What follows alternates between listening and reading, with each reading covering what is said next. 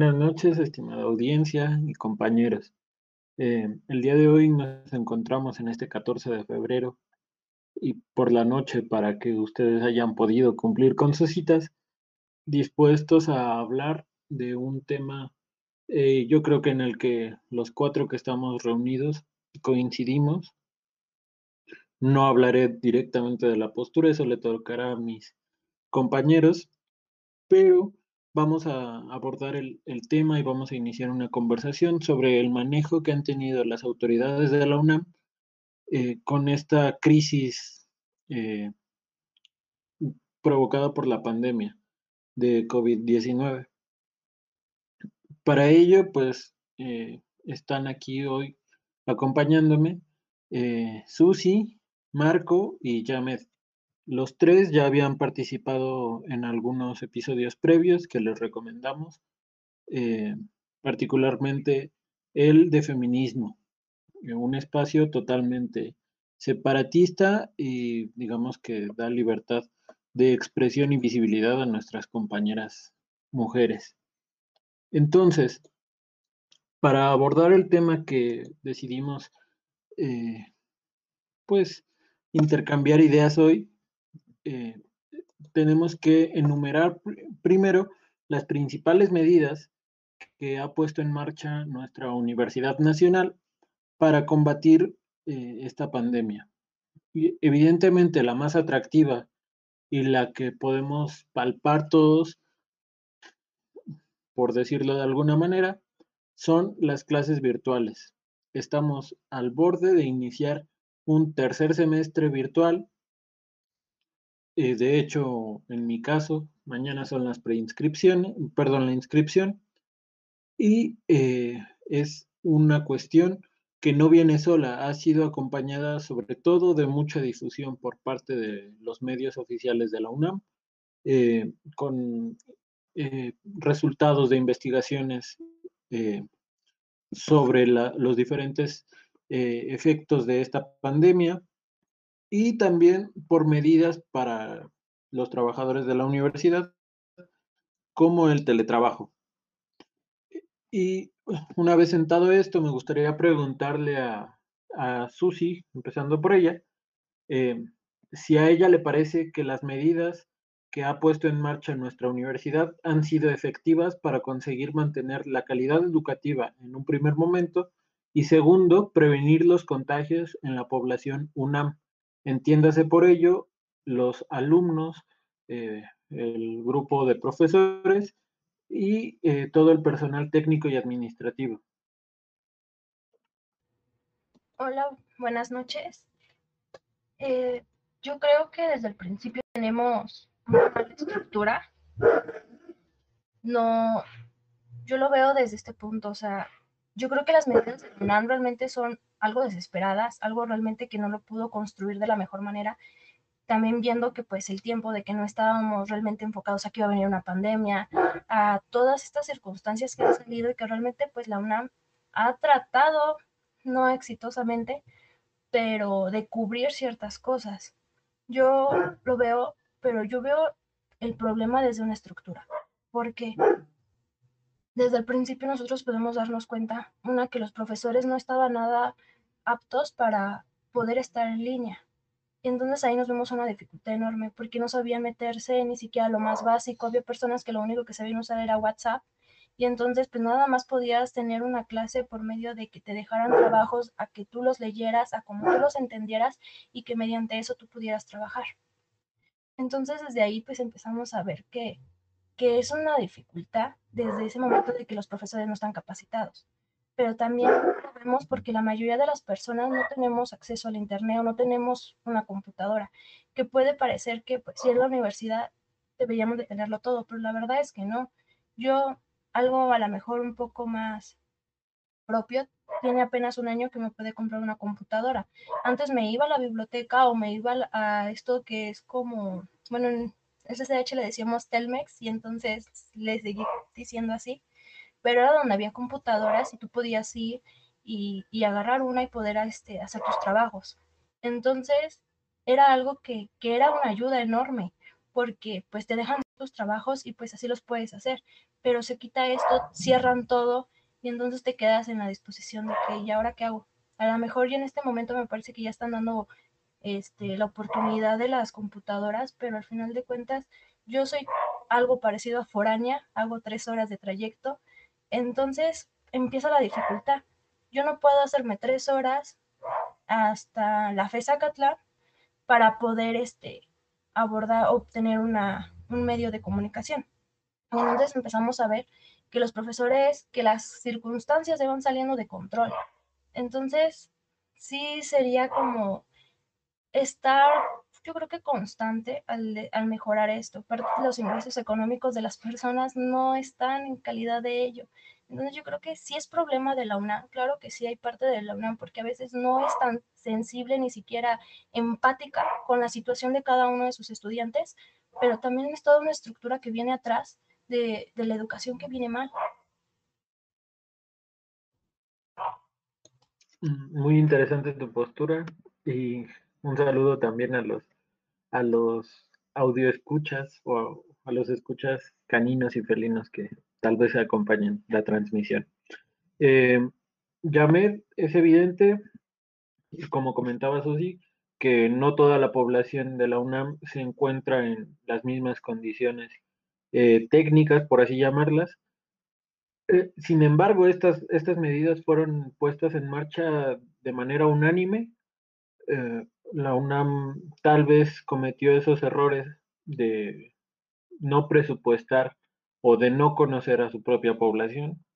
¿Qué podrías decirnos tú sobre eh, las decisiones que ha tomado, particularmente administrativas, sobre cómo, cómo dirigir a su población? Hola amigos, buenas noches. Primero, un gusto volver a estar con ustedes, con Marco, con Vladi, con Susi. Este, esperando que todos estén bien, que hayan pasado un buen 14. Y bueno, recuerden usar cubrebocas, que esto sigue, se sigue poniendo feo. Con respecto al tema, la verdad, la verdad es que creo, creo que tenemos que partir de algo muy importante y que siempre me ha quedado grabado. Esta, esta actividad de los nativos digitales contra los inmigrantes digitales, que son la gente más grande que nosotros, que nos podrá llevar 15, 20 años, la gente que nos da, que nos da clases, este, pues se ha tenido que, que adaptar, ¿no? Ha tenido que, como decía Susi, hay maestros que no entendían cómo usar una computadora, cómo utilizar Zoom, que lo único que tenían a la mano era WhatsApp y de repente la UNAM a medio, a, a medio semestre dice, está prohibido utilizar WhatsApp porque se puede prestar para malos entendidos, entonces háganle como puedan y utilicen mi plataforma que no está desarrollada, y entonces le cortas las manos, o sea, y los dejas sin, sin, sin manera de trabajo. Yo creo realmente que es algo muy complicado, que ha sido un proceso en el que llevamos dos semestres y cachito, dos semestres y un cachito de otro, eh, pasándola mal, pasando trabas, que las condiciones no son igual para todo mundo, que así como lo dice Susi, hay gente que, o sea, no va a ser tres horas y se va a arriesgar a subirse a un transporte por tener una computadora. Hay gente que no tiene acceso a una computadora, hay gente que no tiene acceso a internet, que no tiene acceso a luz. Creo que nadie, eh, nadie en la, en la UNAM, nadie, nadie ha salido a decir, oigan, entendemos lo que está pasando, nos adaptamos. Y yo creo que basta de tener, y es una queja, basta de tener una institución mediocre, una institución a medias, una institución de medio pelo, porque esa siempre es la justificación, ese siempre es, eh, o sea, la UNAM no puede porque la UNAM no depende de ella misma y está en proceso, ¿por qué no, por qué no podemos exigir de verdad calidad? Yo posteaba una, posteaba un tuit a media semana en donde ponía mi queja de la UNAM, y que no sé si algunos sepan, de los que nos escuchan, pero la UNAM, eh, por parte de la FESA Catlán y por parte de otras de sus universidades, otras sedes, eh, mandaba un programa para, para dar un modem, un modem que primero se manejó como un apoyo al pago de Internet. Todo mundo pues, estaba feliz porque eh, según esto iban a ser tres apoyos mensuales para pagar el Internet Y yo dije, qué maravilla, ¿no? Ya sabe la gente si se lo gasta, si no se lo gasta. Después lo manejaron como un bono. Bueno, la gente dijo, bueno, ¿y dónde voy a canjear mi bono? Pero está bien, voy a tener internet. Lo último que maneja la UNAM es, voy a, voy a hacer una entrega de modems con internet limitado. Bueno, voy a hacer una entrega de modems y luego de repente a una semana de que se entregaran los modems, o sea, mandan, mandan un correo de se suspende hasta nuevo aviso y ya no hay otra. O sea, y, y esto es un caso personal con amigos, con varios. O sea, eso se suspendió la entrega de modem, ¿saben qué? Pero ya va a empezar, dentro de unas semanas empieza el nuevo semestre y va a seguir, y van a seguir habiendo, habiendo gente que, que, va, que no va a tener internet y que se va a tener que dar de baja otro semestre solo porque la UNAM dijo, ah, de la entrega que les prometí no va a haber nada. Realmente me parece, eh, pues no sé, o sea, me da mucho coraje, ¿no? Pensar que tengo amigos que se la están pasando muy de la chingada, que decidieron o que tuvieron que salirse de salir a trabajar, buscar un empleo porque los gastos en su casa pues ya no daban por la situación actual y que de repente la UNAM haya prometido modems que seguramente no tenía porque o no se dio abasto y entonces ya, o sea, otro semestre, eh, pues, perdón la palabra, te chingaste a tus alumnos, ¿no? Entonces, y luego, para acabarla de rematar, a media semana que yo posteaba esto, al día siguiente, me comentan varios amigos, oye, que hay un correo que, que, que les están enviando que por su inasistencia, o sea, por su inasistencia les quitaron el, el derecho al modem y que por favor se comuniquen para saber cómo van a solucionar. O sea que la UNAM, para terminar el trámite, dijo, ah, sí entregamos los modems y ustedes no vinieron. Realmente me parece una mentada de madre. Creo que las condiciones están deleznables. No se puede continuar, pero tampoco podemos seguir justificando a una universidad que no, que no se digitaliza, que no avanza, que no se, que no ve por el bien de sus alumnos. Creo que pues, hoy va a ser una noche en la que vamos a hablar demasiados temas, pero yo creo que los medios, los medios, las maneras y las formas no han sido adecuadas y no hay justificación. No hay justificación porque, así como les comento, hay amigos que también hacen lo que pueden, se quedan en su trabajo, van a la casa del vecino, se gastan sus datos móviles, pagan un plan de 200, 300 pesos por tener datos por entrar a una clase. Y yo creo que la UNAM no dice te doy ese dinero, ¿verdad? Entonces yo creo que de verdad las cosas, las cosas están muy pesadas, pero tenemos que seguir, tenemos que exigir calidad, tenemos que reinventarla como, como alumnos, tenemos que pedir y pues hasta que se cansen de nosotros realmente. Así que de verdad yo creo que un gran reto esto y bueno, un gusto estar aquí con ustedes de nuevo amigos para platicar. Un saludo a, a mi amigo Diego Campo que me está oyendo y que me dijo que a qué hora pasaba y un saludo a Kat. Y un placer estar de nuevo, como les comento, con ustedes amigos, platicando. Eh, bueno, es, es muy interesante y creo que una forma de resumir la participación de Yamet podría ser este eh, casi eslogan muy cínico a, mi forma de ver las cosas que ha venido promoviendo la escuela de la UNAM no se detiene, porque si bien eh, es imposible mantener a una universidad que se supone tiene que ser el centro de la investigación del país paralizada, yo creo que hay formas de mantener movilizada a nuestra escuela eh, sin tener que dejar atrás a nuestros compañeros que no se pueden mover al mismo ritmo. Em, creo que de nuevo coincidimos mucho en, estas cuestiones y para cerrar este primer ciclo me gustaría preguntarte, Marco, eh, ¿tú qué opinas? Eh, ¿Estas medidas de verdad han sido efectivas? Porque creo yo, de nuevo, eh, muchos de nuestros compañeros se han visto afectados directa o indirectamente por contagios de COVID-19, que era una de las eh, principales razones para movernos a las clases en línea y eh, la calidad educativa, mm, yo no sé cuáles sean las opiniones de mis compañeros, yo tampoco me aventaría a dar un panorama general de toda la universidad, pero creo que es un, un tema digno de estudio y del cual no se está hablando lo suficiente. Entonces, Marco, te cedo la palabra. Ah, buenas noches, Vlad. ¿Cómo estás? ¿Cómo están todos? Este, sí, precisamente, más que más que una este opinión sería otra preocupación de que el sistema en línea no está funcionando y se supone que la UNAM de cierta forma tiene ya experiencia con eso, dado que tanto en CEU como en muchas FES se ha implementado este de esta de la carrera a distancia. Y con la carrera a distancia se supone que ya deberían de tener al menos experiencia y eso esa experiencia debieron al menos implementarla en las clases a distancia con nosotros lo que me hace preguntar lo que me hace preguntarme y cuestionarme que si realmente la calidad tanto en distancia que se hace en la carrera es buena o no, la calidad educativa y qué tanto valdría un título de carrera a distancia, eso es un punto. Otro punto sería que sí, desgraciadamente la UNAM no está apoyando para nada a sus, a sus alumnos, como dice Yamet con esto de las becas de, internet.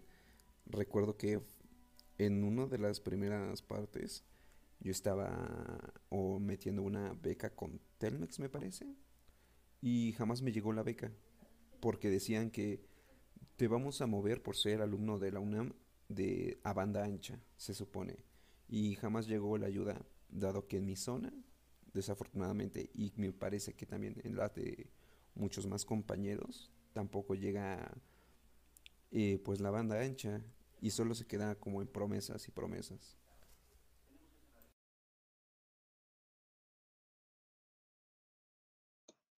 Bueno, eh, evidentemente todas las dificultades mm, técnicas o de medios digitales que están viviendo o que estamos viviendo todos los alumnos, eh, se suman las diferencias geográficas, las diferencias eh, sociales y las distancias, ¿no? Como, como decía Susana. Y precisamente quisiera abordar la siguiente ronda con una petición. Que me hablen ustedes, eh, empezando por Susana de nuevo, de sus experiencias en estos dos semestres a punto de empezar el tercero eh, como estudiantes eh, digitales, que, que, a pesar de ser pertenecientes de una generación que en teoría nació ya con el mundo inmerso en, en, en estas nuevas tecnologías, de la información y la comunicación, como decían ya mis tres compañeros, no todos tenemos ni tuvimos las mismas posibilidades ni las mismas ventajas, si se les quiere llamar así, para acceder a ellas.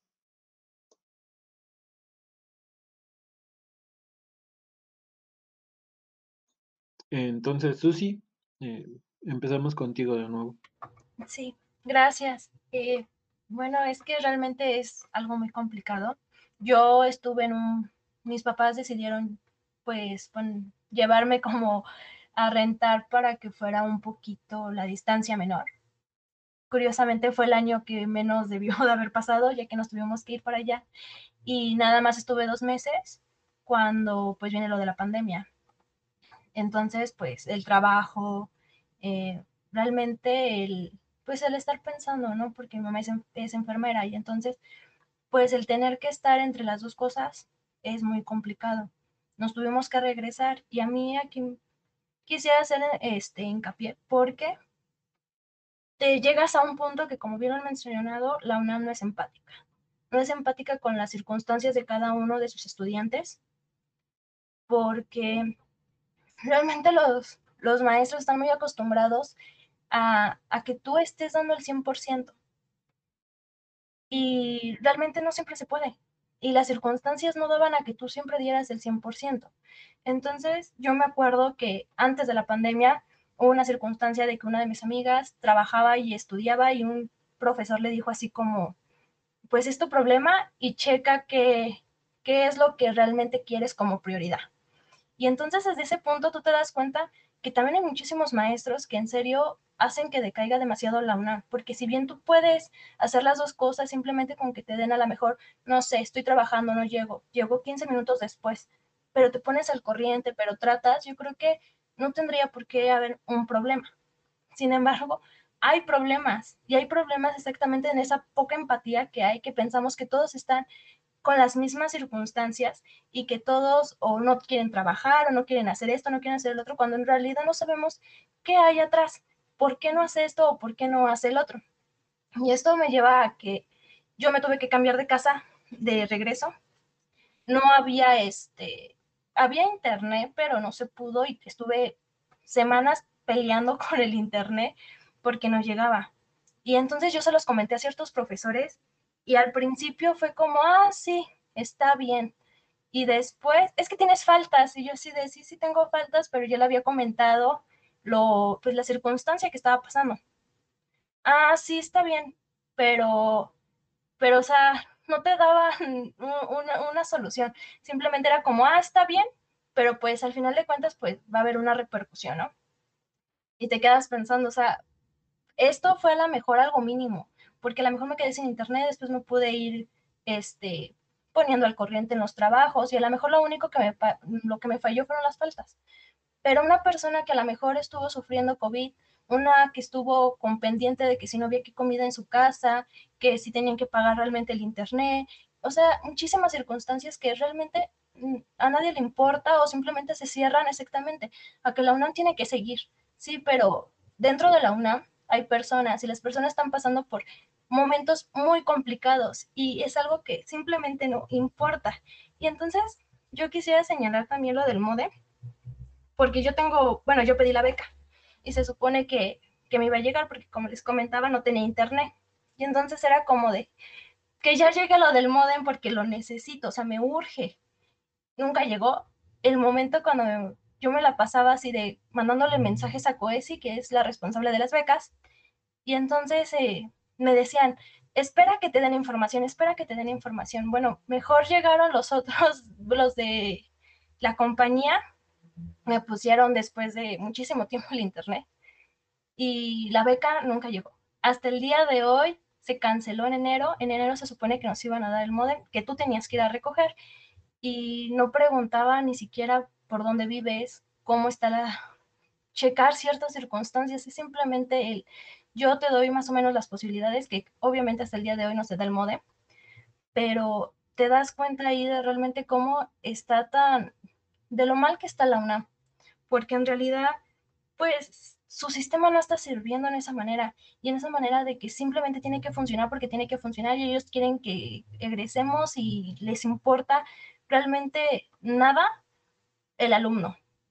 O sea, termina siendo tú una parte de su estadística de la UNAM sin importar realmente lo que está pasando y que no es cualquier cosa. Hay que señalar que no estamos pasando cualquier cosa. A lo mejor a unos no les ha pasado, pues la desgracia, ¿no? Que el COVID, que su familia, pero muchos sí. Y yo conozco, como decía el compañero, muchísimas personas que han dejado sus estudios porque el sistema no funciona, porque no estés empatía, porque no tienen internet, porque no hay dinero, porque ahora estamos entrando en una crisis económica muy fuerte y entonces el ver todo lo que te viene a futuro es completamente frustrante, aparte de que salen a relucir muchos más problemas. Uno de ellos es lo psicológico, muchísimas personas que están deprimidas, que están mal y que otra parte que pues la UNAM no está, pudiendo, no está poniendo y no ha podido resolver es esta parte también. Hay muchísimos estudiantes que están muy mal psicológicamente, que te dan los números, pero que nadie contesta, que está agotado, que no se puede, que llames después, o cosas así, y tú te pones a pensar. Y entonces, o sea, es para ayudarte, la escuela, la institución, yo creo que debería de ayudar más a sus estudiantes y es algo que realmente carece, carece de esa parte humana por el simple hecho de seguir con este sistema de, progreso, ¿no? Mm, pues sí, yo mm, coincido en, esta situación. La, pandemia ha acarreado eh, un montón de consecuencias para nuestro estado anímico o nuestra salud mental. Eh, digo, ya de todos como sociedad, en algunos casos más que para otros, eh, consecuencias económicas también, ¿no?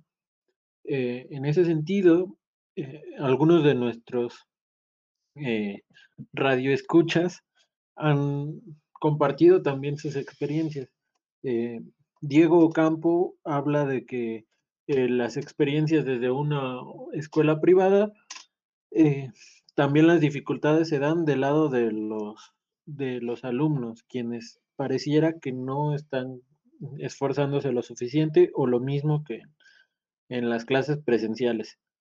Eso eh, pienso que puede tratarse de una cuestión incluso de ánimo, pero los dejaré a ustedes que aborden ese tema más adelante. Brenda Quintero nos dice, tiene razón Susana, esto no es solo en la pandemia, ha sido desde antes y solo esta situación lo ha externado y enseñado su peor escenario. Eh, en esa misma línea, Cintia Álvarez, eh, colaboradora también del programa en algunos otros episodios, eh, comenta lo mismo, que la pandemia ha sacado a relucir lo peor de la universidad, pero es una situación de contrastes. Algunos profesores también pasan por las dificultades que los alumnos pasan. De cierta manera, estamos abandonados por la estructura más alta. Eh, yo creo que en eso coincidimos.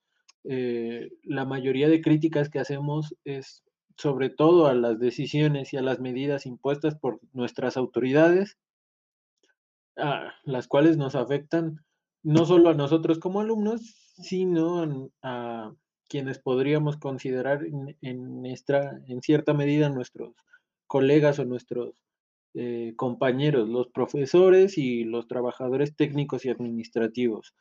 Eh, entonces, Jamer, tú ya en tu primera intervención nos adelantabas un poco de estas experiencias que veías de manera, digámoslo así, indirecta, eh, a partir de otros compañeros que tenían que abandonar la universidad, ya sea temporal o definitivamente por cuestiones económicas.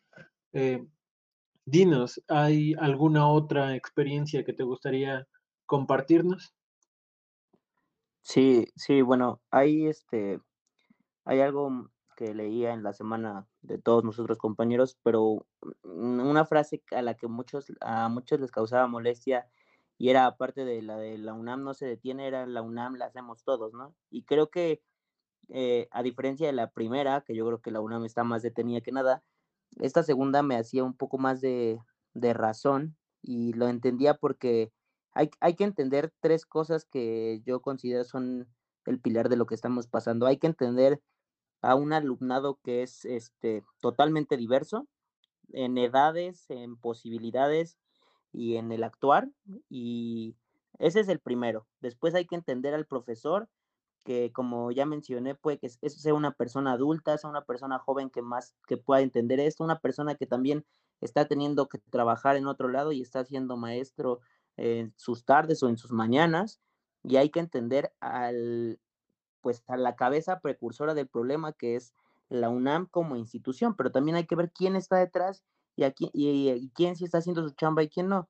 Después de entender que esos tres pilares forman lo que es la UNAM como escuela, pues habría, habría que ser más abiertos, más comprensivos, porque así como ya, ya mencioné historias de varios compañeros que hemos tenido que se salen de la carrera, o sea, que se las están viendo difíciles, también está el otro lado en el que todos conocemos al alumno que tiene todas las posibilidades, vive bien, trae una buena computadora, un buen teléfono, y es el primero que no se conecta, es el que nunca está en clase, es el que el que no prende su cámara.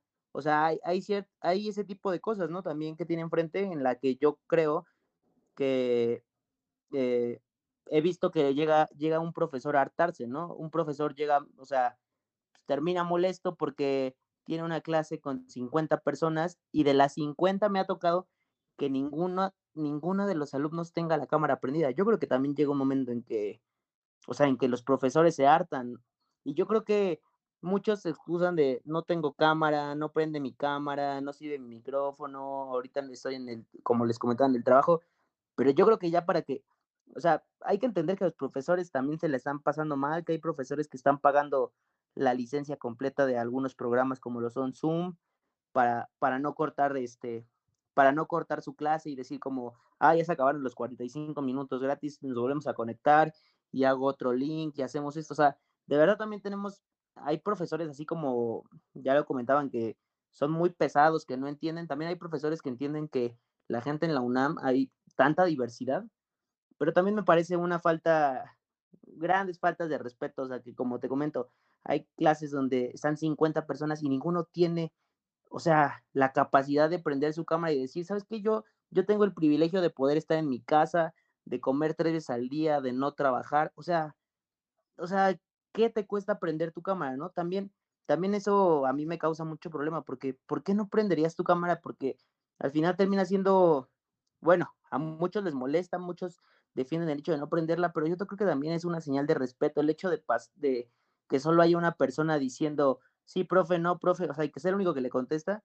Yo creo que también, como digo, o sea, los profesores son humanos y hay un momento en que explotan, o sea, y dicen, ¿saben qué? Si nadie me va a contestar, pues den la clase ustedes, háganlo ustedes. O me ha tocado profesores que dicen, ¿saben qué? Se doy por terminar la clase si nadie me quiere hablar. Entonces creo que, creo que por, por, lo menos te puedo decir que de un grupo de 50 podré conocer a 20 que tienen todas las capacidades, que están todos los días en su casa, que tienen el privilegio de no trabajar, de comer tres veces al día, como ya lo mencioné, y que yo creo que también hay que, o sea, nosotros como alumnos tenemos que, así como vamos a exigir, tenemos que dar resultados, ¿no? Porque a muchos les pasó que llegó un día, un, un día que seguramente el profesor tenía que dar resultados a la coordinación política que hizo, que hizo un profesor que, que prendiéramos todas las cámaras, todos a fuerzas. Yo creo que también fue él para quedar bien, ¿no? Pero, pero bueno, ya será de cada quien. Yo como estoy leyendo, también hay comentarios de pues, quien tiene un solo cuarto con varios hermanos y para meterse y para meterse y no puede prender la cámara, pero yo creo que también está en el contestar, en las formas, en que todos conocemos a esa persona que sí puede, que sí puede y tiene las posibilidades y parece y también no se no se está tomando la escuela en serio, ¿no? Por ejemplo, ya decía, ya decían al inicio del programa, ¿qué tanto valor va a tener después el el, el, el haber hecho una carrera en línea, ¿no? Porque yo creo que no soy el único que siente que no está aprendiendo, que no está entendiendo eh, las circunstancias, que siente que está haciendo esto por puro compromiso y eso, en eso entra la, pues, el conflicto y la ansiedad de sentirnos, pues no sé si inútiles es la palabra, pero yo creo que estamos yendo a una escuela que no nos está dando nada y tampoco nosotros estamos pudiendo regresar nada de las cosas que tenemos, ¿no? Es, es una situación de verdad muy complicada que como les comentaba, hay que entender que por todos lados llega la información, ¿no? Porque también nos ha tocado ver profesores ah, al borde del colapso llorando porque no pudieron conectar su presentación o no pudieron conectarse a la llamada. Como también hay profesores muy jóvenes que dicen, de ustedes en la clase, ustedes expongan, o sea, o hay profesores que nos tocaron de la carrera de ciencias políticas este séptimo semestre, que daban, que, que tenían que dar cuatro horas de clase a la semana y daban 35 minutos. Y esos 35 minutos eran exposiciones de alumnos y que después venían a final de semestre a exigirnos, o sea, que por qué todos reprobamos y que nosotros no estábamos dando todo y que eso era nuestra participación. O sea, ese tipo de profesores también son deleznables y todos conocemos. Así que también tendríamos que agarrar de lo mejor y de lo peor para hacer un equilibrio. Entonces, bueno, creo que esas son las situaciones que nos toca vivir, pero esto, esto, esto genera estos discursos, porque, esos discursos y esas pláticas porque somos un, pues, una comunidad tan diversa, una comunidad que tiene de dónde enfocarse, pero que también esto nos hace abrir la mente y no solo cerrarnos a la posición de privilegio que uno pueda tener, porque siempre uno va, uno siempre va a hablar sobre el privilegio que uno tiene y puede que no sea introspectivo y entienda que a alguien más se le está pasando peor. Que siempre si tú te la estás pasando mal, alguien se la está pasando dos veces mal. Y bueno, eso les podría decir, amigos. Eh, Coincido, yo, yo creo también que además de todas estas dificultades económicas o, técnicas, de nuevo, que podemos tener, eh, implican nuevas dificultades, eh, el desánimo, la depresión, las enfermedades mentales, la ansiedad, eh, a algunos compañeros, y que también, pues, si la universidad no está cumpliendo con lo que debería de cumplir, es decir, con, la protección de su comunidad, tampoco su comunidad ha, ha sido del todo de ayuda para mantener, pues, la calidad educativa o, digamos, el pensamiento crítico del que tanto se habla en nuestra escuela. Eh, como Jamet lo decía, eh, se puede hablar de los alumnos y se puede hablar también de los profesores.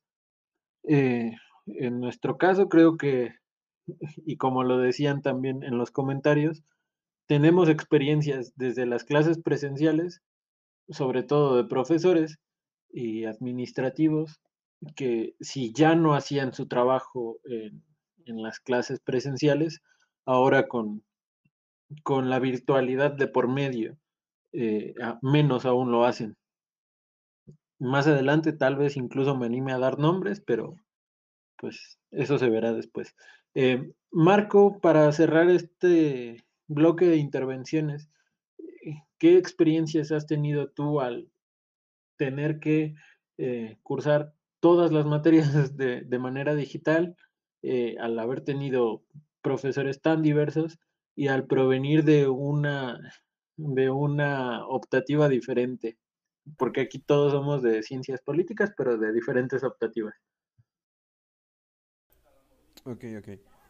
Pues primero creo que nos dimos cuenta de algo, que las señoritas de ventanillas de la UNAM fácilmente pueden ser reemplazadas por un sistema como es el de escolares Acatlán.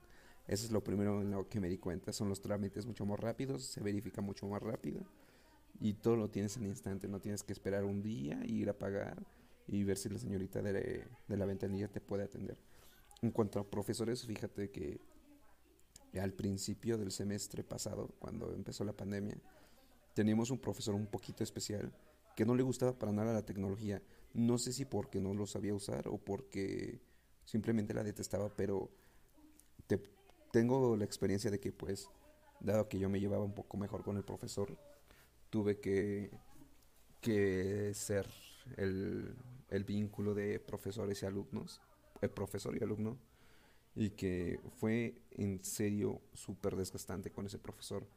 No sé cuáles eran sus condiciones, no sé cómo era su vida, pero pues casi casi me platicaba su vida y tenía que estar al teléfono aproximadamente como dos horas con él, cuando bien se podía este resolver todo lo que dijo en dos horas, en diez minutos. Y no quería tener contacto, bueno, él quería tener contacto con los alumnos, pero igual, como dice Yamed, los alumnos tampoco querían como hablar con él. Desconozco las razones. Si acaso fue un compañero nada más que le dije que me supliera porque sinceramente ya no podía con el estrés de estar escuchando al profesor por teléfono como dos horas seguidas. Ah, en otra ocasión también, pues son profesores que esto, son estos tipos de profesores que están siendo protegidas por UNAM y que pues la UNAM a final de cuentas está protegiéndolos en Nacatlán con su sanción conforme a la legislación universitaria que no quieren que estos profes que acosan a las compañeras sean vaya descubiertos. Y que ya vimos muchos casos que tanto en CEU como en otras FES están saliendo y pues al final son, eh, son protegidos por la misma institución o porque son este amigos del rector o porque son amigos del director de la escuela. Y pues también he tenido otras muchas buenas experiencias de profesores que van entrando y que tratan de dar su clase, pero al final de cuentas, como dice Yamet, terminan dando clase los alumnos o los profesores terminan leyendo un papel, un Word de, de tres páginas y solo lo leen y la participación de los alumnos es que lean el Word.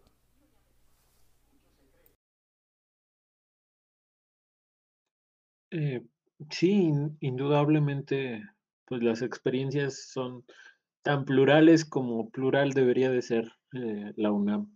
en, los comentarios creo que se generaliza este deseo de tener una universidad más humana, más abierta, más comprensible, pero mi siguiente pregunta sería, ¿de verdad es un problema exclusivamente de falta de, de humanidad o de falta de empatía.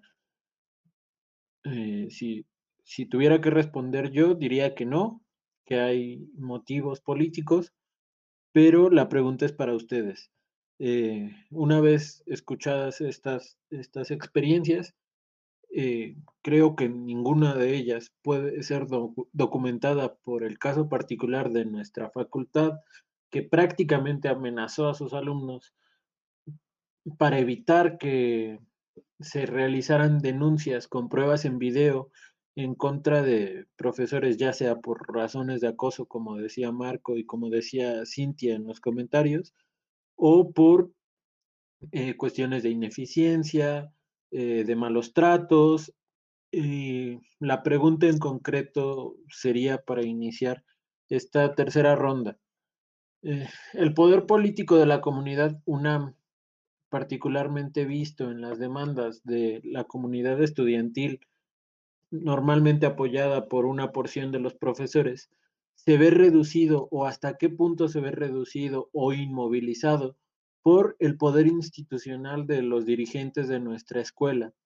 Eh, como les decía, es evidente, aplaudible eh, y elogiable la actitud de compañeros dentro y fuera de la UNAM para denunciar las malas prácticas de sus profesores, pero también en las escuelas, particularmente la UNAM y particularmente la Facultad de Estudios Superiores Acatlán, han, han blindado, digámoslo así, este sistema y permitiendo así o buscando permitir la impunidad de pues toda, toda esta purria, ¿no? Eh, Susi, de nuevo comenzamos por ti. Bueno, claramente como lo dices, la empatía y lo que veníamos mencionando no, no es un todo, porque obviamente sí está en la parte política y es que es muy fuerte. O sea, yo lo veo desde que, bueno, yo soy desde el CCH y, y era, eh, o sea, muchísimas personas que te asaltaban ahí mismo porque pues eran porros, por cosas así, que te enfrentas no solamente a la mejora a, pues a las clases, sino que también te tienes que enfrentar a las mismas personas que están dentro, ¿no? Y que no, no, no, no sacan un provecho de la educación. En realidad llevan años ahí que simplemente van deteriorando la escuela cada vez más. Y yo creo que, que, es una parte fundamental de esto porque muchos profesores te externizan. Aquí quisiera mencionar, yo doy mi parte, pues a lo mejor negativa, pero también hay cosas positivas y también no podemos señalar tanto todo lo malo, sino también lo bueno, sino que, pues claro, hay profesores que realmente valen mucho la pena en la UNAM, que hay profesores que te enseñan, que hay profesores que realmente se entregan a pesar de que pues las condiciones no son las mejores.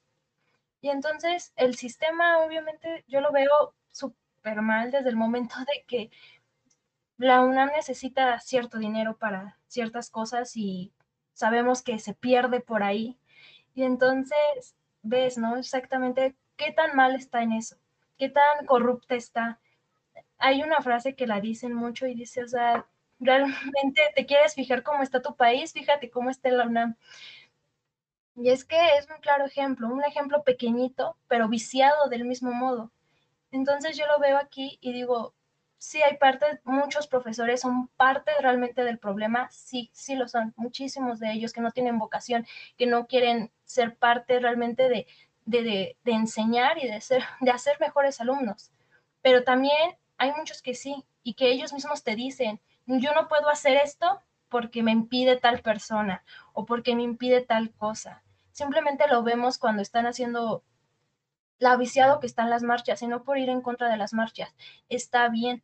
El problema es cómo se ha ido viciando cosas que deberían de ser buenas y que son parte fundamental de la UNAM y que terminan viciándose, que terminan siendo lo que no son.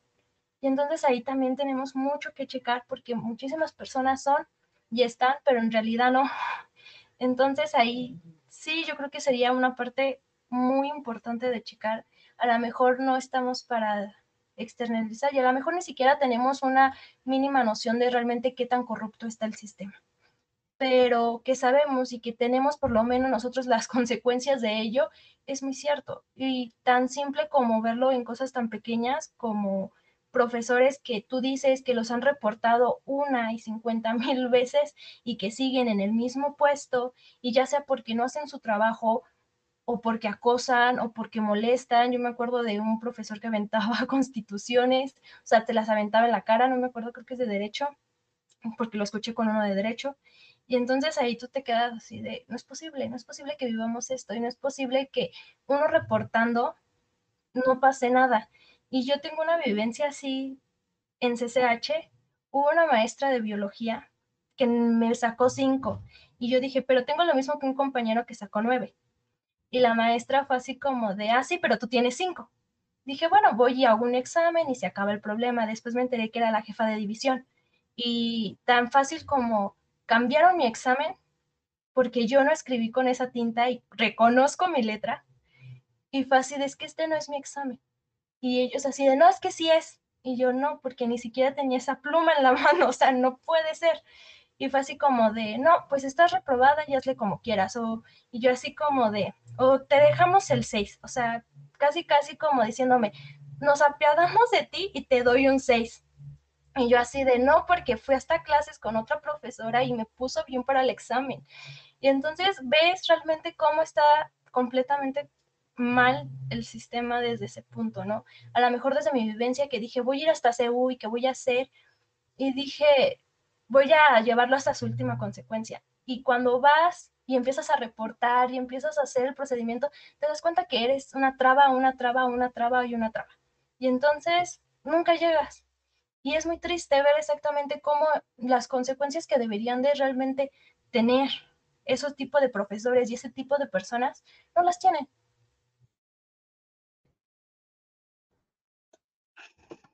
Muy desalentador todo este panorama. Y se genera la duda si, si los medios oficiales están secuestrados por las propias autoridades quienes protegen a estas personas que no deberían de estar en ciertos puestos o dando clases simplemente, y si los medios no oficiales están secuestrados eh, por grupos de poder o grupos de presión que no representan los intereses reales de los estudiantes, eh, entonces, ¿qué nos queda, no? Eh, con esa duda, con esa amarga duda, eh, pasamos a ti, Yamer. ¿Tú qué piensas? ¿De verdad hay alguna forma de recuperar en los medios digitales el poder que deberíamos de tener los alumnos? ¿O solo resta la desconsoladora idea de entregarnos a las decisiones absolutas de nuestras queridas autoridades. No, mira, la verdad, amigo, me, me gusta pensar que no es así, que esta generación tenemos la oportunidad de revolucionar el mundo desde nuestra computadora y desde nuestra casa. Y la verdad es que tantas veces han intentado callarnos, silenciarnos, el hecho de que la propia UNAM eh, haya decidido eh, cerrar los casos y decir, pues no graben, ¿eh? Y si graban se meten en problemas legales con nosotros, porque si graban a nuestros profesores nos van a exhibir. Eso fue, eso fue el querernos tapar la boca, pero yo creo que a una generación digital no puedes venirle a decir cómo hacer con lo que ellos nacieron y con lo que ellos mismos crecieron, ¿no? Es, es muy difícil, es muy difícil pensar que alguien va a venirte a ganar en tu terreno. Yo creo que no nos pueden callar. Yo creo que hoy hay, hay tantas maneras de, sacar a la luz la, toda la bola de corrupción que hay, el que esta situación de la que estamos hablando se haya politizado, porque así como decía Susana, pues quieres ver cómo está tu país, bueno, quieres ver cómo está México, voltea a la UNAM, pues sí, eso es, y eh, en la semana, o sea, me llenaba de comentarios eh, y de retroalimentación con amigos que les decía, esto parece un chiste, esto parece, esto parece un chiste del gobierno federal, o sea, lo que yo les comentaba de los modems, o sea, ahora resulta que apúntate a un modem, te lo vamos a, te lo prometemos, te lo vamos a dar para ayudártelo, pero quién sabe si te lo demos, ¿eh? O sea, apúntate a la vacuna y quién sabe cuándo te lo demos, pero de que puede que te demos, te demos, ¿no? Y al final pareciera, pareciera que nos lo están, nos están haciendo un favor cuando no es así. Yo creo que como les decía, o sea, lamentablemente esta situación se ha politizado y, y han hecho de, ganarse un voto, un voto para seguir respaldando pues, gestiones, o sea, gente que no conoce a su director, pero que sabe que no es la respuesta, o sea, y que ya se va a reelegir y que hay tantos problemas dentro de la UNAM, de la misma FESA Catlán. Yo creo que, yo creo que está muy complicado, pero, pero estamos en el momento, estamos en el momento y estamos en el punto cumbre para, para cambiar las cosas, porque que alguien te diga que no puedes grabar la clase, o sea, no va a importar cuando de verdad una denuncia para poner a un profesor acosador en su lugar, a un profesor de estos pues, llamados boomers que creen que las cosas tienen que ser a la manera y estos que se burlan de que si alguien tiene un problema cognitivo, que si alguien no tiene la oportunidad de estar una hora completa en la clase porque está en un ciber. O sea, yo creo que yo creo que nadie nadie nadie nos callar si no somos nosotros mismos y yo creo que un estudiante de la UNAM se solidariza y entiende a otro estudiante de la UNAM porque puede saber que no se le está pasando fácil. Y porque, no sé, como decía Susana, o sea, uno, uno se siente literalmente secuestrado en su propia escuela, que se tenga que estar cuidando porque en el momento en que pone un pie fuera mientras esperaba el transporte lo asaltan, pues hoy es otra cosa, ¿no? En el momento en el que uno se sale de la escuela le pueden llover amenazas por estarse quejando, lo pueden reprobar y entonces ¿a dónde vas y te reprueban cuando todo se está haciendo en línea, ¿no? O sea, ¿con quién te quejas y si nada más te van a dar largas? O sea, que uno se sienta inseguro y que se sienta mal en su propia universidad, yo creo que también refleja por qué el hartazgo de todo, ¿no? Que habría que saber con quién y dónde quejarse y no, y no desquitarse contra ciertas personas que pues al final pueden ser un filtro administrativo, ¿no? Y así como lo decían, o sea, qué tan rápido y reemplazable es este, esta eh, la secretaria que te pone mala cara, ¿no? Yo me acuerdo, claro, claro, claro que me acuerdo, en segundo semestre después de que me asaltaron un día afuera de la escuela, o sea, afuera, con dos pies afuera de la escuela, y fui a hacer un trámite y, la secretaria se burló de mí, me dijo, pues ¿para qué andas en la calle? Que eso me haya contestado una secretaria de la escuela, o sea, yo dije, se lo ganaron, se lo ganaron. Hoy en día nadie las pela, nadie hace nada, pero las situaciones avanzan y, uno no se puede tener y esas personas que se portaron mal contigo al final hoy la están sufriendo. Que al final es gente grande que puede que no te entienda, pero nosotros estamos en el momento revolucionario, eh, digital, por así decirlo, y, está, y estamos, este, estamos y tenemos todo para, para estar, para, para crear comunidad, ¿no? Y porque yo creo que vienen muchos años así, o sea, yo lo comentaba con algunos eh, amigos, o sea, vienen, vienen varios años, varios años, este, que puede que nuestra generación puede que ya no regrese a la carrera, que puede que los que estuvieron, que entraron hace un año a la escuela solo les haya tocado un semestre y que también puede que, como no nos va a tocar vacuna y como el 80 aún, y como el 80% del alumnado que se mueve en esta universidad todos los días pasa por lo menos 45 minutos en el transporte público, y por ejemplo, la FESA Catlán, que es, un, que es una escuela donde eh, acuden a diario 22 mil personas y que el 80% de esa gente se mueve en transporte público, eso, eso va a impedir y va a hacer que no, que no regresemos a la escuela por, por tratar de prevenir contagios. Pero también tenemos que pues, eh, adaptarnos a las maneras. Yo sé que es muy difícil, que muchos se sienten frustrados, tristes, enojados, que ya no les dan ganas de conectarse a una llamada, a una videollamada, porque ya saben que el profe se va, se va a poner a quejarse, va a poner a platicar su vida y uno no va a estar aprendiendo. O sea, entiendo todas estas circunstancias que abarcan, pero regreso al punto. Cuando uno se siente secuestrado, violentado y agredido en su propia casa, pues, lo que menos quiere es, es regresar, ¿no? Y lo que y si mientras más rápido termine y como sea termino, pues me voy y me salgo del problema, que yo creo que habría que seguir, creando comunidad y paz para tener pues, un ambiente en el que no te sientas tan mal, ¿no? Porque al final esa es tu casa de a diario o es donde debes estar.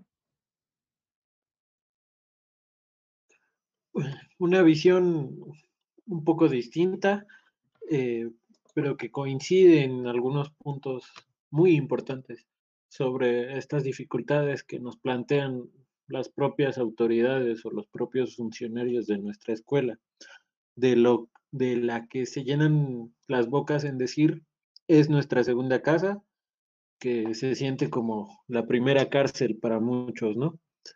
Eh, eh, coincido, las experiencias no son todas amargas.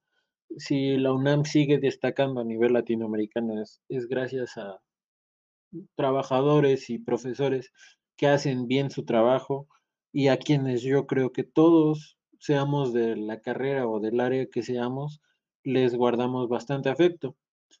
Sin embargo, de, los malos también abundan y pues un saludo a Martín Montes de Oca, ¿no? Y para cerrar este tercer bloque, Marco, ¿cuál es tu opinión?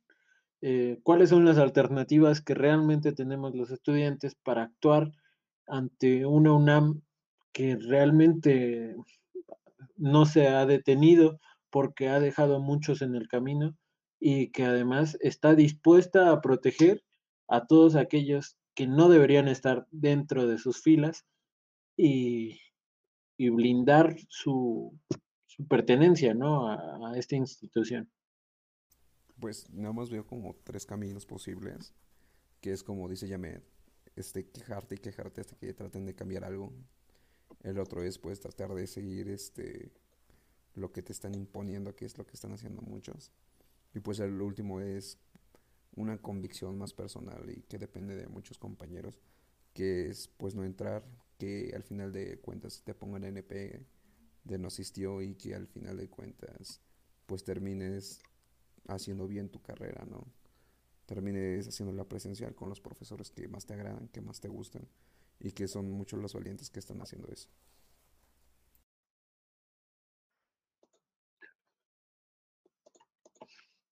Pues sí, también queda esa opción, ¿no? El bajarse del, del camino o del tren que se supone no, no nos protege, eh, en palabras de los propios dirigentes, pero en experiencia y en carne propia no se siente del todo así.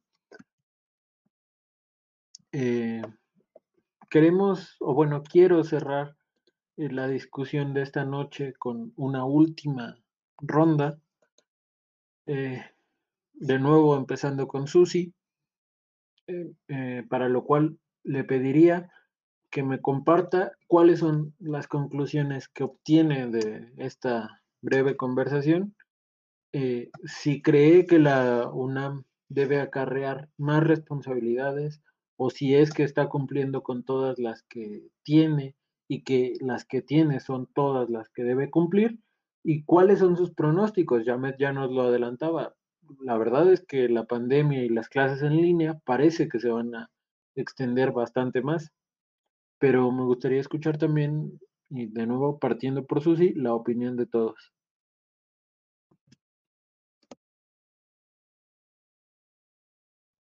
Adelante, ¿eh? Perdón, tenía un problemita. Yo creo, y bueno, yo creo que realmente se tiene que hacer responsable.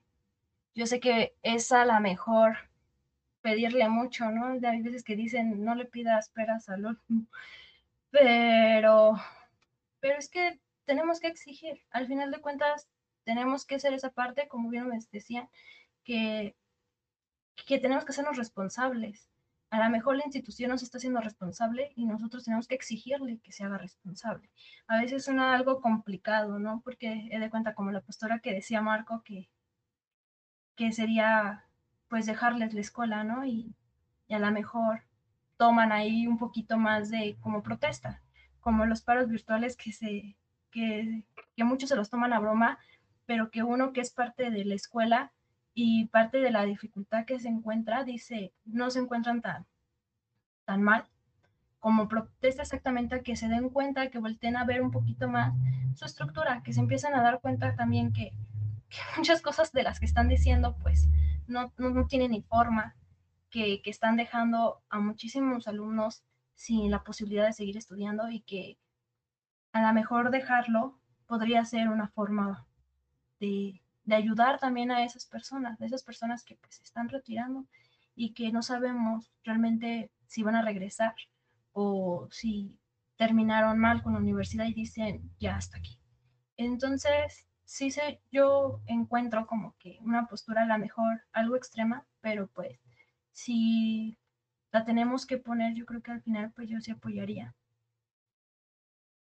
Y es que es muy complicado porque realmente esto va para largo. Yo siento que voy a ser de las generación que, que, se va a graduar en línea. Y, y lo ves y dices, hasta ahora sí he tenido la mejor falta de empatía con profes, pero yo no me siento tan, tan que no entendí o que no aprendí. Sí siento que aprendí. Siento que, que traté de aprovechar lo mejor que se pudo a lo mejor con muchas dificultades en forma de que pues es complicado a veces el horario porque mínimo ya tienes como un despeje de que pues estás en un lugar especializado para hacer tu trabajo y pues en la casa es muy complicado todo este tipo de cosas porque pues escuchas ruido aquí, escuchas ruido allá, no van a dejar de pasar los camiones y a lo mejor en el área, en la FES, pues es los ruidos todavía externos quedan un poquito más externos y en tu casa pues a veces es muy imposible. Pero viendo las cosas, realmente es en serio muy complicada la postura en la que nos encontramos, porque yo creo que estamos ahora sí que entre la espada y la pared y una es entre ser responsable a veces a la UNAM y decir basta ya de lo que estás haciendo y por otra decir cuánto tiempo más voy a estar en esta universidad cuánto tiempo más voy a tener que seguir en este desarrollo. Yo, como les decía, yo no me siento completamente de que no haya aprendido, pero entiendo que muchísimo sí, que muchísimas personas sí se encuentran en la frustración de que no sé nada. Me han pasado materias buenas, me han pasado materias malas, pero pues de todos he sacado lo mejor, he tratado de sacar lo mejor, he tratado de investigar por mi parte. Entonces, pero es que vamos a lo mismo, no todos estamos en las mismas circunstancias y mis circunstancias no las puedo generalizar y no puedo decir lo que a mí me pasa, a todo el mundo le pasa, ¿no? Y entonces, si no aprendes, pues búscate cómo aprender, porque los libros, porque esto, porque lo otro, hay muchísimos factores que impiden exactamente a que mis circunstancias las pueda generalizar. Entonces, yo, eso sería lo que apoyo diría. O sea, me veo en esa postura de apoyar lo que dice Marcos. Marco, que si me veo en la necesidad de que realmente veo que mis compañeros no, pues no, los voy a apoyar. Muchas gracias, Susi. Eh, pasaríamos contigo, Yomet. ¿Cuáles son las conclusiones que extraes de este intercambio de ideas? ¿Cuáles son las responsabilidades que tendrá que afrontar nuestra universidad? ¿Y cuál es tu pronóstico? Eh, habrán cambios ya no solo en los sistemas educativos, sino, por ejemplo, en el caso de nuestra generación, en las modalidades de servicio social, o será que de nuevo la, la queridísima Universidad de la Nación nos dejará pues a la semideriva y pues como, como coloquialmente se dice, a rascarnos con nuestras propias uñas yo creo que mi pronóstico es no va a haber cambios, no va a haber cambios. La UNAM va a haber un momento en el que se vea rebasada, saturada. No va a poder, esto de los servicios es muy importante porque con nosotros somos la segunda generación y viene la tercera que tendría que ya empezar su servicio el próximo semestre y ahorita hay eh, una generación que va adelante de nosotros que no, que no ha podido empezar, se quedó a medias o ni siquiera hizo los trámites, ¿no? Eh, mi pronóstico es ese, no va a haber cambios, eh, lamentablemente va, va, a tener que pasar algo muy grave para que eh, o se haga ruido y la UNAM pues entre, entre y meta las manos, pero cuando el problema se le esté quemando. Y yo creo que pues lamentablemente va a pasar esta situación que hasta que algo malo pase, mm, una solución nos van a dar y ni siquiera va a ser la mejor. Yo creo que con lo que rescato y me quedo eh, y que desearía mucho es que, es que esto se regulara porque parece que es un, a ver, profe, tú da clase como puedas, como intentes, y no hay nadie que esté revisando, no hay ningún, ningún método para, a veces eh, se me fue la luz, te amparas, este, hablas con el profe y si le caes bien, te pasa, te ayuda, lo considera, como también hay profes que si no entras a la hora de la clase ya no te acepto en mi videollamada y a mí no, me interrumpas. Entonces, yo creo que es importante que haya algo regulatorio aquí leí el otro día eh, un escrito de investigación jurídica que decía educación virtual y su marco regulatorio en México ante la crisis, porque pues, esto es una sorpresa para todos, pero si no hay regulación ante estas clases y la UNAM solo dice a mí no me graben a mis profesores, no quiero problemas, pues esto, esto, eh, esto casi empieza a ser un, un, o sea, universidad contra estudiantes y vamos a ver quién puede más. Y yo creo que, o sea, esto pinta para que de verdad sea una pelea y hasta que pase algo lamentable, mm, vamos a ver, vamos a ver una solución mm, que desearía que no, pero así con los antecedentes que tenemos como universidad, en la que no se solucionan las cosas de inmediato y a las que no se le da respuesta, pues vamos a tener casos como el que nos comentaban, en, el que nos ponían en los comentarios, ¿no? O sea, la diferencia que se vea con universidades privadas, donde eh, un profe te, los profes ahí sí te hacen caso, tienes más eh, eh, prestaciones, disponibilidad, pero ¿por qué? Porque la UNAM también estaba, este, tomando del cuello y asfixiando a sus propios profesores como arréglatelas como puedas y lo máximo que hago es conseguirte una licencia de Zoom para que no cortes tu clase. Entonces yo creo que mientras no haya, mientras no haya algo que de verdad diga, este es el camino para dar una verdadera clase en línea y que tus alumnos sientan que aprendieron, no va a haber un cambio. La UNAM tiene que tomar más responsabilidades, muchas más. O sea, porque ahorita está, la UNAM, la UNAM se está deslindando de su propia escuela y está diciendo como puedan y háganle como quieran y alumnos, si aprendiste, no aprendiste, y con la esperanza de que algún día regresemos, pero así como se los aventé, puede que pasen cuatro o cinco años, y como somos, como nuestro rango de edad es de las últimas personas que van a ser vacunados, pues yo creo que no regresamos, y así nos vamos a tener que aventar un buen tiempo. Pues no se ve para nada brillante el pronóstico, creo que coincido en, la mayoría de los puntos que señalabas y pues muchas experiencias como en las que hay cosas que lamentar creo que hemos visto eh, desde alumnos de áreas afines a las ciencias de la salud contagiándose en uno de los casos incluso falleciendo porque la UNAM no exige que sus alumnos eh, reciban todo el equipo de seguridad que la situación amerita. O, por ejemplo, el año pasado, el examen de segunda vuelta, realizado en medio de un, una fase 3, si no mal recuerdo, de esta pandemia eh, en la Ciudad de México y que convocó a miles de alumnos de todo el país. Eh, de lo cual tampoco se hizo realmente un estudio eh, para ver si podía ser un, riesgo epidemiológico o para rastrear casos de contagio que pudieron darse en esos eventos. Eh, también tenemos la, experiencia de este semestre que acaba de terminar, un caso sui generis, en el cual el, el calendario se modificó a todas luces en vano, eh, porque la universidad eh, pretendía volver a clases presenciales o semipresenciales en septiembre, pero eh, resultó que la pandemia tenía otros planes, ¿no? Y nos mandó a terminar nuestro semestre a, finales de enero, principios de, febrero, según el caso de cada estudiante, y tener una o dos semanas de vacaciones o de descanso intersemestral todas estas responsabilidades, todas estas experiencias, eh, Marco, ¿qué, ¿qué, te obligan a pensar? ¿Qué, ¿Qué hay en tu cabecita? Cuéntame. Pues al final de cuentas, como dijo Jamet, como dijiste tú, vamos a tardar un montón de tiempo en regresar. Quisiera ser optimista y pensar que vamos a regresar en agosto, me parece, que es cuando vuelven a iniciar el semestre, y no terminar la carrera en línea para ese caso mejor hubiéramos elegido desde el principio una modalidad a distancia. Y aún así creo que hubiera sido el mismo nivel educativo.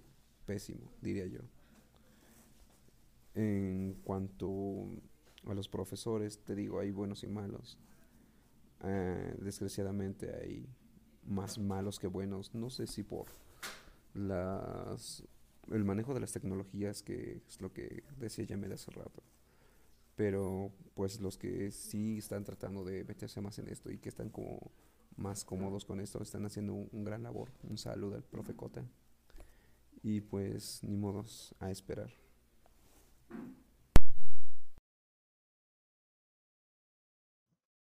Pues a seguir esperando. Eh, terminamos esta emisión de nuevo y como suele ser costumbre, eh, con más dudas que certezas, con muchas cosas en que pensar, eh, pero también como suele ser, con un ejercicio de catarsis en el que podemos sacar muchas de las frustraciones que normalmente en clases no, no existen los espacios y ahora que estamos en un periodo intersemestral, pues aún menos.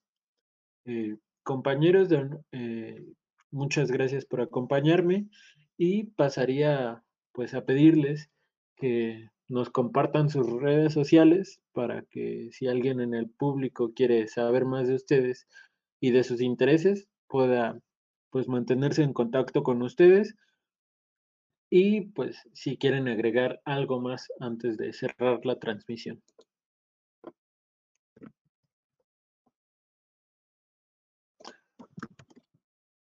Empezamos de nuevo con Susi.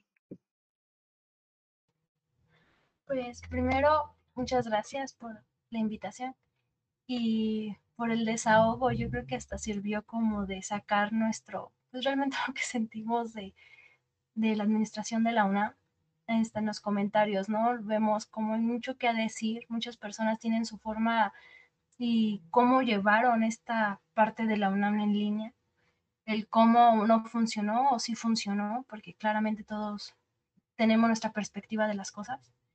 Y, verlo es, como dice Vladimir, es algo que no tenemos en clases. A veces muchas es a lo que vas, te hablan, nada más estamos hablando, pero no hay mucho desahogo.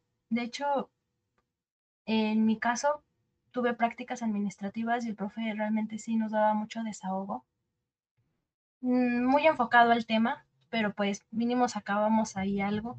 Y el analizar y el ver cómo, cómo vamos viendo realmente cómo va procediendo este, esta forma de administración, ver y más bien escuchar a cada uno de los exponentes, realmente a mí me lleva algo muy bueno, porque mínimo tenemos este espacio para poder hablarlo. Claro, esperemos que que pues se den también, ¿no? En, en la página o cosas así, nosotros con nuestros compañeros o cosas parecidas. Así que pues, en serio, gracias y pues espero que les haya gustado a las personas que nos escucharon. Ojalá que así sea. Eh, Yamed, seguimos contigo.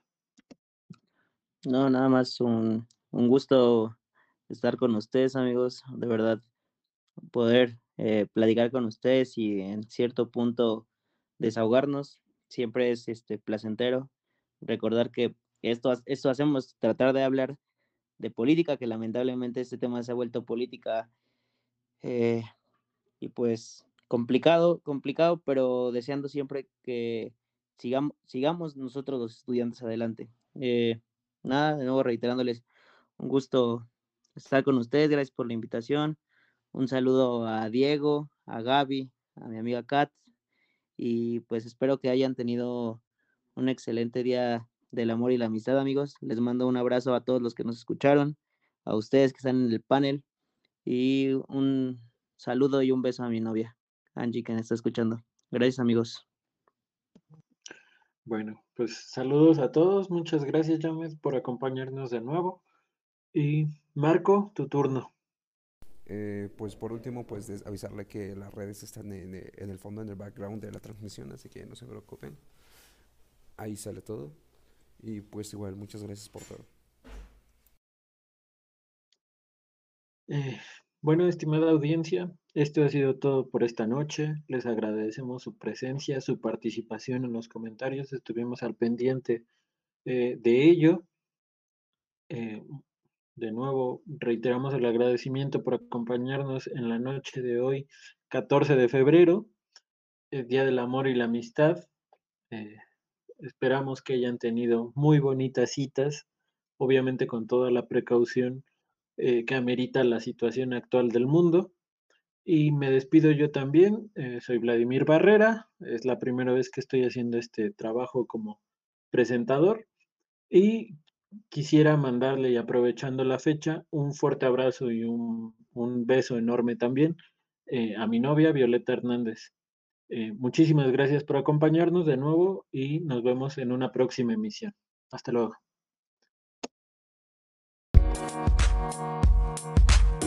Thank you.